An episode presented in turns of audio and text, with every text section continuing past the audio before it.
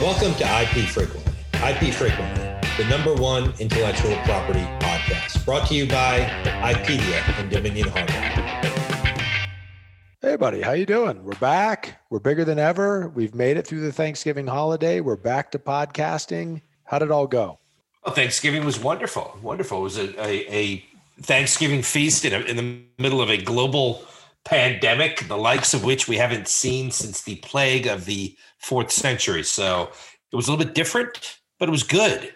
Did you make your turkey wear a mask, or were you okay with it? Once it was dead, it probably doesn't matter. Although I actually basted the turkey with a mask. Well, but I think I have the perfect song. I mean, as you know, we are heading into the Christmas holiday. In fact, I think we should, you know, our next few podcasts, we should try to get good eighties Christmas songs. And, and I happen to have the perfect one for this week, my friend. Is it Tears for Fears? It is not. It is Queen's nineteen eighty-four non-album release, Thank God It's Christmas. And if you listen to the lyrics, it's just perfect for this year.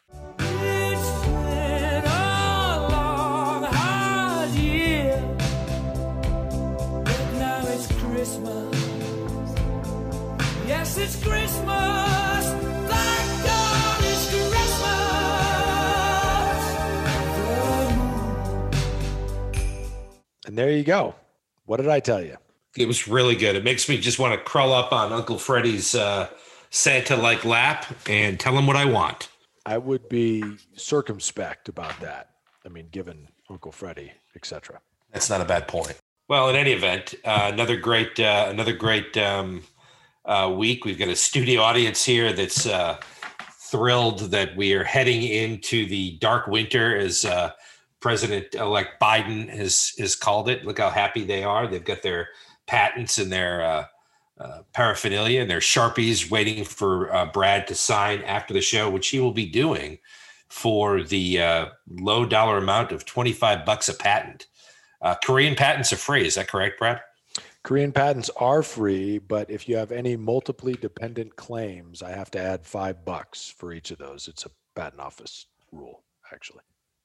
Well, that's, um, let me tell you what, that's uh, that's exciting, and that is a rule, and uh, we'll be talking more about the patent office and the changes that uh, Uncle Joe is going to be making there um, in a later uh, episode. I know that a lot of people want to know our thoughts on that.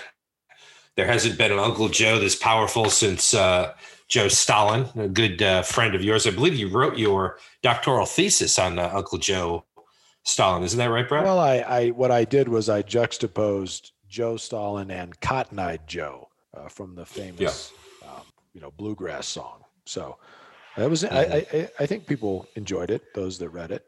It's a stark comparison. Stark. It is. Yeah. But anyway, it's going to be a dark winter. And uh, so we're, um, uh, we're equipped for that. And for those of you who are asking the next logical question, where can I get my hands on a copy, a signed copy of Brad's doctoral thesis? Uh, that you can find on uh, Brad's uh, InstaFace, correct?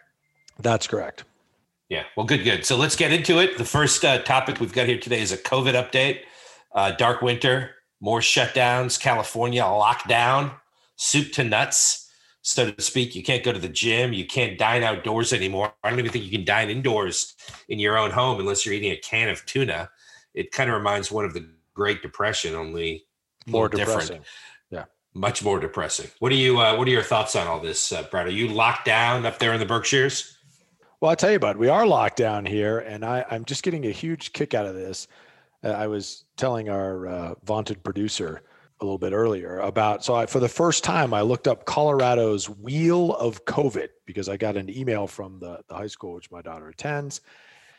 And, uh, you know, they're referencing, well, if we're in, you know, condition this, we'll do that. If we're in condition that, we'll do this. And so I said, well, I, I better look at this. Buddy, there are six separate levels to Colorado State's like COVID alert program, six. And, and they range from green to purple. Green being we're okay, purple being we're all going to die. Six of them, each have different criteria, different things you can do, can't do. We're at, we're at level five of six here currently. So we're at red. Now that means the kids can't go to school. So, you know, they're, they're learning next to nothing. All restaurants are closed. Retail shops can have like three or four people in them at a time. It's crazy. And so here are the stats. We've had about twenty-five hundred confirmed cases of COVID in this county for the whole shittery, right? From the time we started counting until now. We have had two deaths. Okay, so everybody can compute the mortality rate for themselves. But the best part is that there was an article in the local paper this week that the hospital is seeing such a reduction in the number of cases, just in general. I mean, set COVID aside, but they're, you know, this is a, a, a ski town. They're used to having patients in the hospital, you know, people visiting and getting sick or hurt, that that they have such a reduction there that they're in trouble, right? So we're closing the restaurants and limiting retail, which is all there is in this town. And those people are starving to death. They can't work. And we're theoretically doing that to, you know, flatten the curve and protect the hospital, which is simultaneously complaining that they're going under because they're not getting any cases. I need someone to explain that to me. Well, uh, you've come to the wrong place, my friend, because I can't do it. I know that they have started erecting field hospitals in uh, Dallas.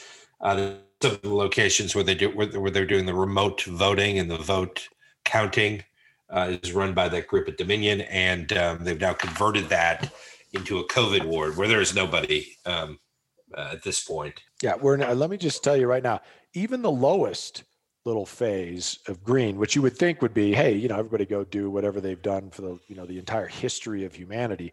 No, the lowest phase is the public health department is still in charge and they can still mandate certain things, but you know, the, the kids are allowed to go back to school. You can play sports. You can have groups of up to fifty. That's the lowest phase. So they haven't, we don't even have a phase in Colorado for back to normal, right? Which just tells you these people never intend to let us, you know, alone, to, to, you know, just live our lives. So there's no setup for that anymore.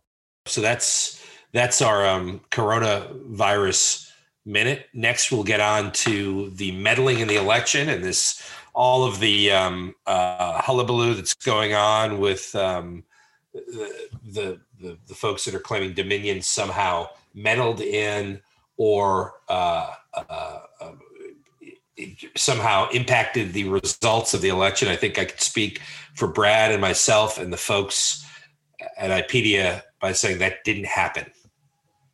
Well, I mean, the Dominion they're talking about is not us. We need to make that clear, both to our studio audiences, wave if you understand what I'm saying, good, and to the folks listening on the podcast, that, that the Dominion that is, you know, become somewhat infamous as a result of this past election is not associated with either Dominion Harbor or IPedia. Yeah. And I, not that there would be anything wrong with that if it did happen, by the way. Yeah. I mean, not as far as I know, but I mean, at, at this point, there is no connection between those two things that anyone has proven. Correct. Yeah.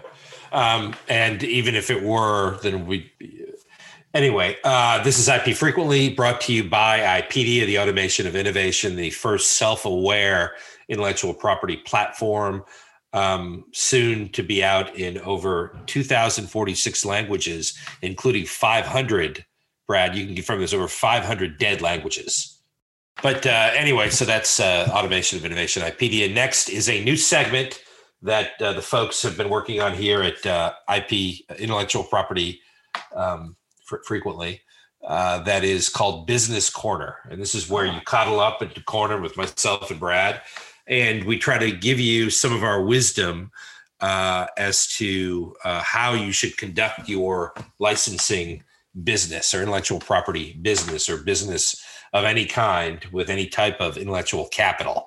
And the question we have this week in Business Corner is, David and Brad, how do you operate a company during COVID? What are the first steps that you took when you learned of the global pandemic, and uh, how do you go about implementing those steps? And so, Brad, the, the first couple of things I thought of um, that we did, if you recall, we were together, we were actually on that camping trip when this whole thing, um, this whole COVID thing happened. Um, yes. First thing you said to me is we need to secure the technology, uh, secure IPedia, secure the individual patents and the papers of the company. Is that uh, does that comport with your recollection? Well, yeah, I, I don't remember if that was exactly the first thing I said, but it was close. Those things were close to the top. Yes. Yeah. And so we did. I mean, we immediately went in, and to the extent you can, we secured IPedia again. This was back, IPedia has become a lot more self-aware during the pandemic. Would you agree? Well, it's been trapped at home with nothing to do. I mean, one would expect it would become self-aware. And then shortly after becoming self-aware in this environment, then become disappointed and depressed. And also, one of the things that I found a little disturbing was that it borrowed my Netflix username and password about halfway through the month of March. Yeah. Well, that's, you know, at this point, we probably should let that sleeping dog lie. Yeah. So anyway, that's, um, uh, that's, that's the first thing we did. And then I think the second thing we did, Brad, was secure the employees. We did. We had to do that. And that was a difficult thing to do. I mean, we had, when we started that process, we had about uh, fifty employees. And at the end, I believe we had fourteen. Yeah. Well, it's a pandemic, buddy. Sacrifices must be made. Yeah. And so we probably shouldn't say much more about that, except for the fact that of those fourteen, the, the two that are no longer institutionalized are the two that you're talking with right now. And it was a tough process. Let's not kid ourselves. Well, for some people it was. Right. Yes, exactly. Anyway, that's uh, so that's uh, Business Corner. We encourage folks to send us questions each week. We will be um, pushing people into the turnbuckle of business and answering their questions, whether they like it or not. Correct. So the next new segment we've got, this is an exciting one here at Intellectual Property Frequently. We've dusted this off because uh, we did it before, and we actually had four, um, uh, six uh, studio audience members throw themselves in front of different buses after uh, they heard this segment. And so we we stopped for a while. We had a moratorium. It's not like the horse thing where there was a court involved. It was just more of us saying, wait a minute, this probably is something we want to take a look at. Sure. Um, but I, we've been told that we should have more segments like this. So Name That Regulation is back. Wow. Yeah. It's been a while since we've done that. Yeah, it's, it's been a while. So uh, what we're going to do is I am going to uh, describe a regulation. I'm going to give its title, and then Brad is going to go into detail because he is the expert on all things um, regulatory. All right. And as he as he just showed us, as he talked about the um, Uh, you know, the whole uh, green, orange, mauve thing. Um, and I'm going to, I'm going to just give, all I'm going to do is give a, uh, a, a regulatory reference. And we're going to see if Brad knows what it is. Does that sound like fun? Boy, look at the audience now. We actually have one person who's actually, seats. yeah, one of them is actually forming a noose out of his shoelaces as we go down this road. But again, intellectual property, we want to be about this. This is an exciting segment. It's like Stump the Band, only slightly less interesting. So here it goes. Um, we're going to go with regulation uh, fifteen oh four point oh one B. B. I want to make B. sure I have that right. So fifteen oh four point oh one B. Yeah. Okay. Let's see if he can get it. Well, B. Okay. So we're in the fifteen oh four point oh one. We're definitely in the realm of design patents. Am I right? You're, you're, you're warm. You're warm. warm. Okay. All right. Yeah. And so, uh, you know, design patents are, are a beast unto themselves, right? I mean, uh, you know, you and I don't, don't uh, engage with many design patents, but that doesn't mean they're not important. Doesn't mean we shouldn't know the regulations. And while fifteen oh four point oh one A is typically what most people are going to pay attention to, you do not want to discount B, because B is where you begin to discuss designs that are comprising multiple articles or multiple parts embodied in a single article. Yeah. Right? So this gets a little complicated uh, because, as everyone knows, a claim design has to be embodied in an article of manufacture. I mean, that's required by thirty-five U S C one seventy-one. Everybody knows that. I, I just, I'm, I'm getting it out there for the record. I see heads nodding. I'm getting it out there for the record, thirty-five U S C one seventy-one. But it doesn't have to be a single article, right? It may encompass multiple articles or multiple parts within that article, right? So that's allowed when you're trying to patent a design. Yeah. So uh, next we have our Brown Stevie award-winning category, Bard or Band. This is the category where, um, and the part of the show where the folks in the audience vote uh, by uh, hand, show of hands as to whether or not something should be barred or banned, or maybe embraced, or maybe battered. I've heard battered before. Um, and this week, uh, the uh, category came from one of our audience members, Stewie. And Stewie said, barred or banned, anti-patent tech geeks from Silicon Valley running the patent office. So Stewie, anti-patent tech geeks from Silicon Valley running the patent office. We see a lot of hands up here in the studio audience. We have a couple of folks who fashioned nooses for the uh, Name That Reg segment that are now holding them up and trying to hang uh, what appears to be a figure in effigy. Brad, uh, what say you, barred or banned? Oh, but barred and banned and barred. We tried it. We did that. We had Michelle Lee as a director. That, yeah, it's not going to be good. It's just, it's not, those two things are like oil and water and oil all together with water. With water. And it just doesn't work. So you're saying batter it right out of the gate, bar yeah, it. I mean, yeah, let's not have that. I mean, Uncle Joe, we realize that, you know, he's having enough trouble dodging his canine companions and trying not to get himself killed, which seems to be, you know, about the limit of his abilities today, but let's let's try to avoid having the Silicon Valley patsies involved in any way, shape, or form with the patent economy. So uh, now, before we get to traffic and weather together on the eights, we have This Week in Licensing. Uh, This Week in Licensing, another award-winning um, Michelin star-rated segment on the show where we try to take you into our bosom and give you the benefit of some of Brad's knowledge in the licensing field. Brad, are you ready for this week's question? I believe so. Okay. This question comes from Norm in Atlantic City, who I believe has uh, been a part of this show before. Norm in Atlantic City. Do you recall him, Brad? I do. Uh, Norm in Atlantic City says, I have a problem. Uh, I have a patent agreement that I believe I should sign, but it is in a dead language. I think it's Coptic or Latin. I'm not sure. Uh, Brad, what should I do?